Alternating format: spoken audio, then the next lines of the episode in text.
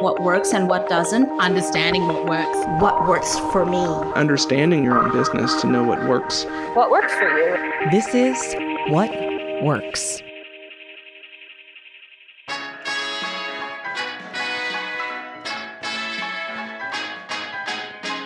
No matter where you go online today, you are going to be bombarded with messages about getting paid. This is literally one of the laziest ways I've seen people make money online because of the fact that they don't really have to do much. Have you ever thought about making up to $525 per day by typing names online? Let's learn how to make $1,000 a week garage sale flipping with Gary Vaynerchuk. Small business owners and independent workers get paid in all sorts of ways, but the numbers we hear about most often flatten all of that variety. When we hear, I have a seven figure business, it's easy to imagine an overflowing savings account and hearty investment portfolio, signs of personal wealth. And when we hear, I make $10,000 a month on Substack, it's easy to assume that $10,000 comes from writing an article or two every week, a sign of the leisurely laptop lifestyle. Those numbers, of course, don't tell the whole story. I'm Tara McMullin, and this is Extra Context short bonus episodes of What Works that add nuance to topics we often take for granted. Today, I want to talk about getting paid. Not the dollars and cents, but the form and structure. And the best place to start is by looking at the difference between wages and profit. We need to start here because without understanding the difference between wages and profit, we can't properly analyze the form and structure of how we get paid.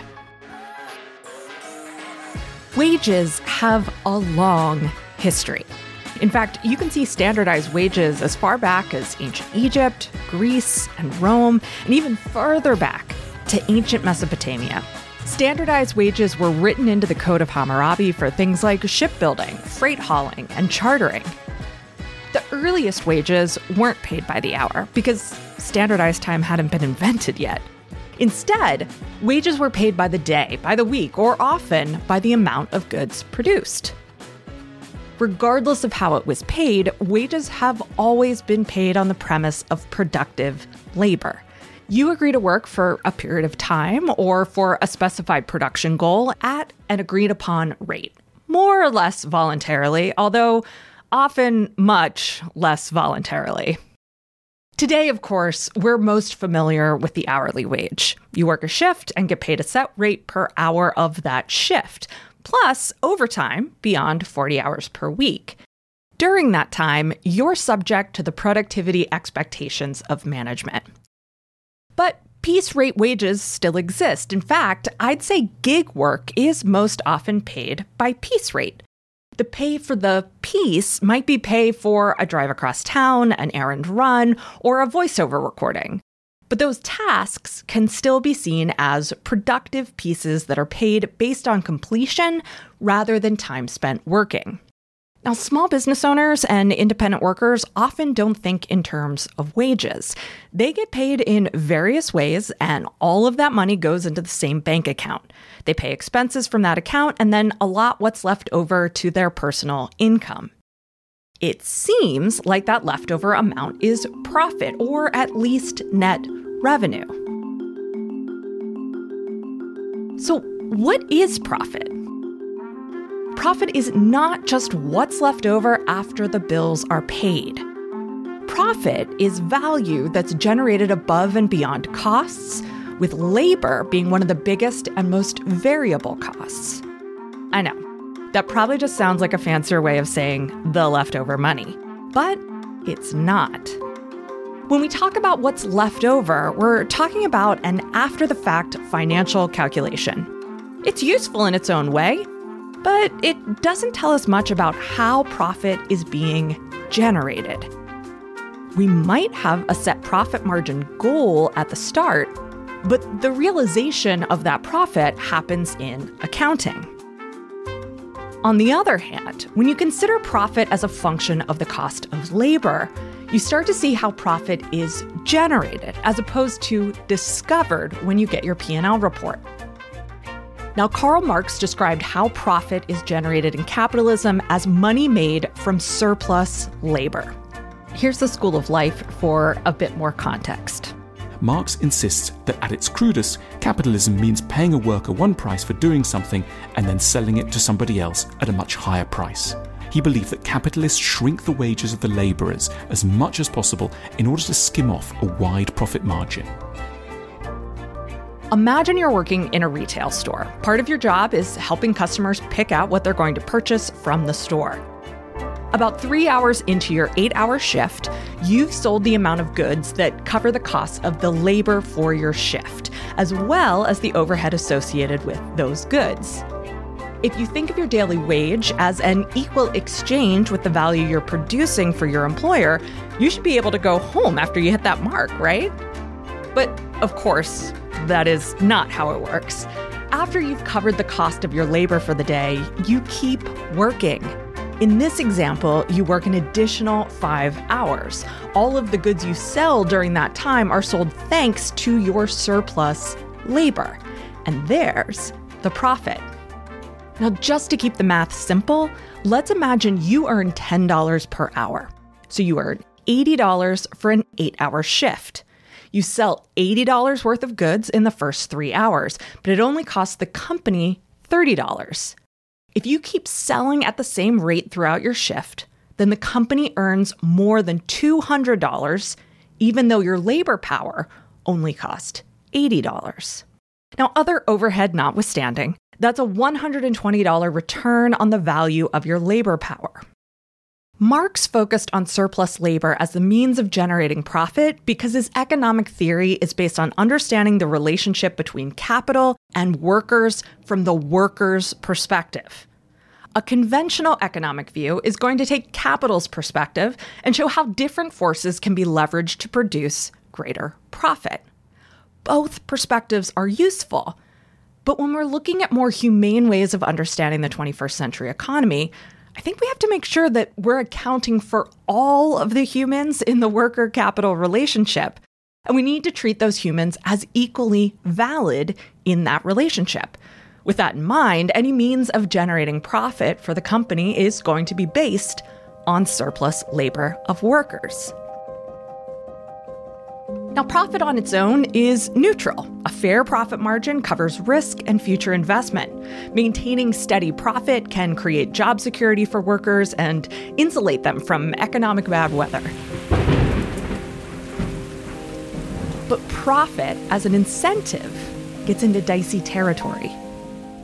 When an employer is motivated to increase profit regularly, it's going to look to increase your surplus labor. Your sales quota, say, goes from selling $80 worth of product every three hours to selling $100 worth of product every three hours.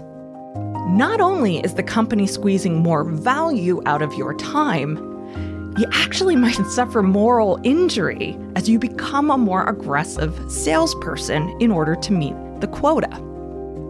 Now, sure, the company could raise prices to increase profit, and they do, in fact, do that. That would actually make your job easier. But raising prices is much riskier than increasing worker productivity or letting wages stagnate. When a company raises prices, of course, it risks customers going to a competitor or deciding that they don't really need what the company sells at all. Workers, on the other hand, have become conditioned to accept ever increasing productivity expectations and even stagnant wages. Plus, the stigma of not working in our culture is so great that employers have a lot of power to make workers' jobs harder and less sustainable before a worker will quit. As Marx knew deep inside each of us, we don't want to be arbitrarily let go. We're terrified of being abandoned. All right. At this point, you are probably wondering what the heck this has to do with you as a small business owner or independent worker. As small business owners, or to a lesser extent, independent workers, we are both wage laborers and owners. And I think this distinction is really important in understanding the form and structure of how we get paid. I mentioned earlier that many business owners and independent workers gather up all of their revenue in one account, pay their bills, and pocket what's left over as income. But without understanding how your income is split between wages and profit, you risk subjecting yourself to working harder than you have to. In other words, you'll squeeze yourself into greater productivity to increase your own surplus labor. Of course, the economists and theorists who pioneered this analysis of labor value were big picture thinkers. They weren't thinking of the craftspeople, consultants, or artists, the proprietors who sold the goods which they themselves produced. They were looking at how capital and labor worked at the macroeconomic level to devise public policy and business strategy. But that doesn't mean this context can't help us think about how we get paid in more sustainable and humane ways. Here's how I like to think of how I personally get paid. My goal is to pay myself a salary that covers my needs. I determine my needs based on my values and personal priorities. So, my salary and your salary might look different, as well as what constitutes our needs. Since I'm in the US, I'm able to have my business taxed as an S corporation, even though it's essentially a solo proprietor limited liability company. And that means that twice a month, I run payroll from my business bank account and get a direct deposit into my personal bank account. I'm taxed on my salary the same way any employee would be taxed on their salary. I may or may not take profit distributions throughout the year.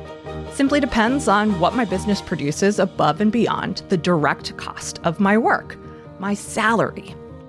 Now, this isn't precisely true, but the salary my company pays me is my wage. It's the labor cost of the time it takes to meet my needs. Knowing this, I know that I have options about how hard I work or what I choose to work on. As I've shared in previous episodes, right now, that means I'm choosing to work on low profit projects because my salary is being paid through a select few other projects that cover my needs. I'm not stressed about money, even though I will probably have just as many months in the red this year as months in the black. If I didn't know the wage I needed to earn or have that wage as a goal for my money making, I'd be really stressed out about money, and I'd be working on all sorts of things I didn't want to be working on. I'd be pushing myself to create more and more surplus labor. Yuck. Now, the same is true at Yellow House Media. Sean earns the same salary I earn, but through that company. And they are both separate LLCs, both being taxed as S Corps. Our current client load pays that wage plus the wages of our employees. We also earn profit primarily as a vehicle for savings to support ourselves and our employees in case there's a problem.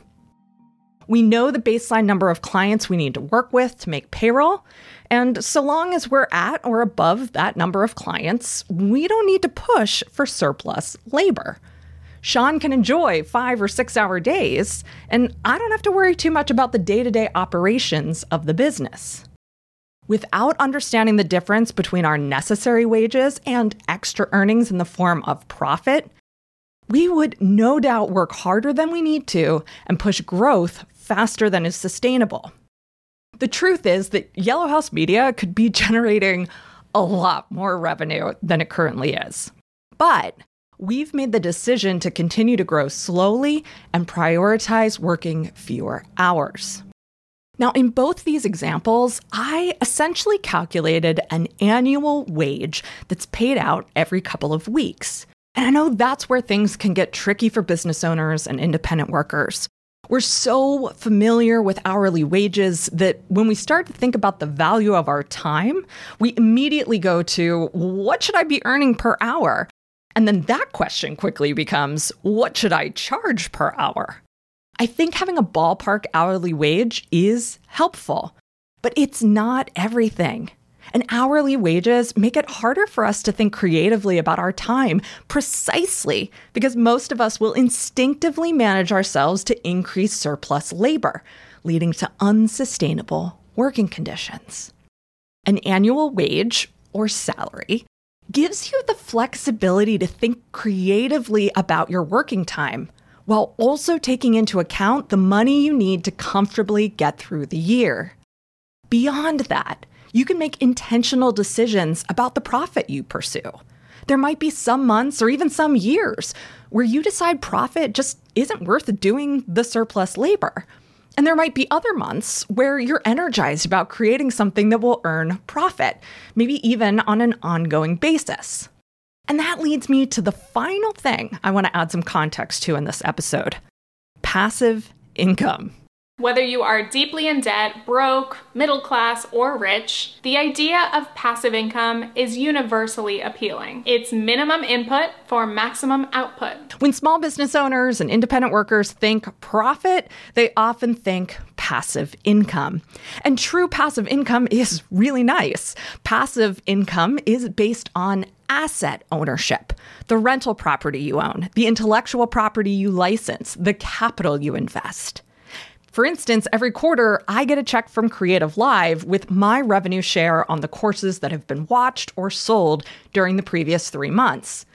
Now, years ago, I made an initial investment in those courses in the form of labor, but I don't do anything else to generate that money now. The courses are assets that I am a partial owner of, and as such, earn money from their sale. But what many people think of as passive income is really leveraged income. And what's being leveraged to varying degrees is your labor, the labor of anyone who works for you, and the free labor of your customers. I love that one minute they're telling you this job is effortless, it's so easy, and the next they're ranting about how hard they work. Interesting. That's Tiffany Ferguson, a vlogger with a solid YouTube video on what she calls the cult of passive income. The appeal of passive income comes from the promise of less work, less hours, and the potential for making more money even while you sleep. Consider the sale of a digital workbook. How does that sale come about?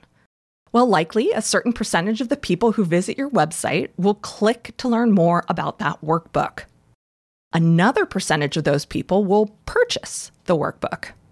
Seems passive enough, right? But what generates that traffic?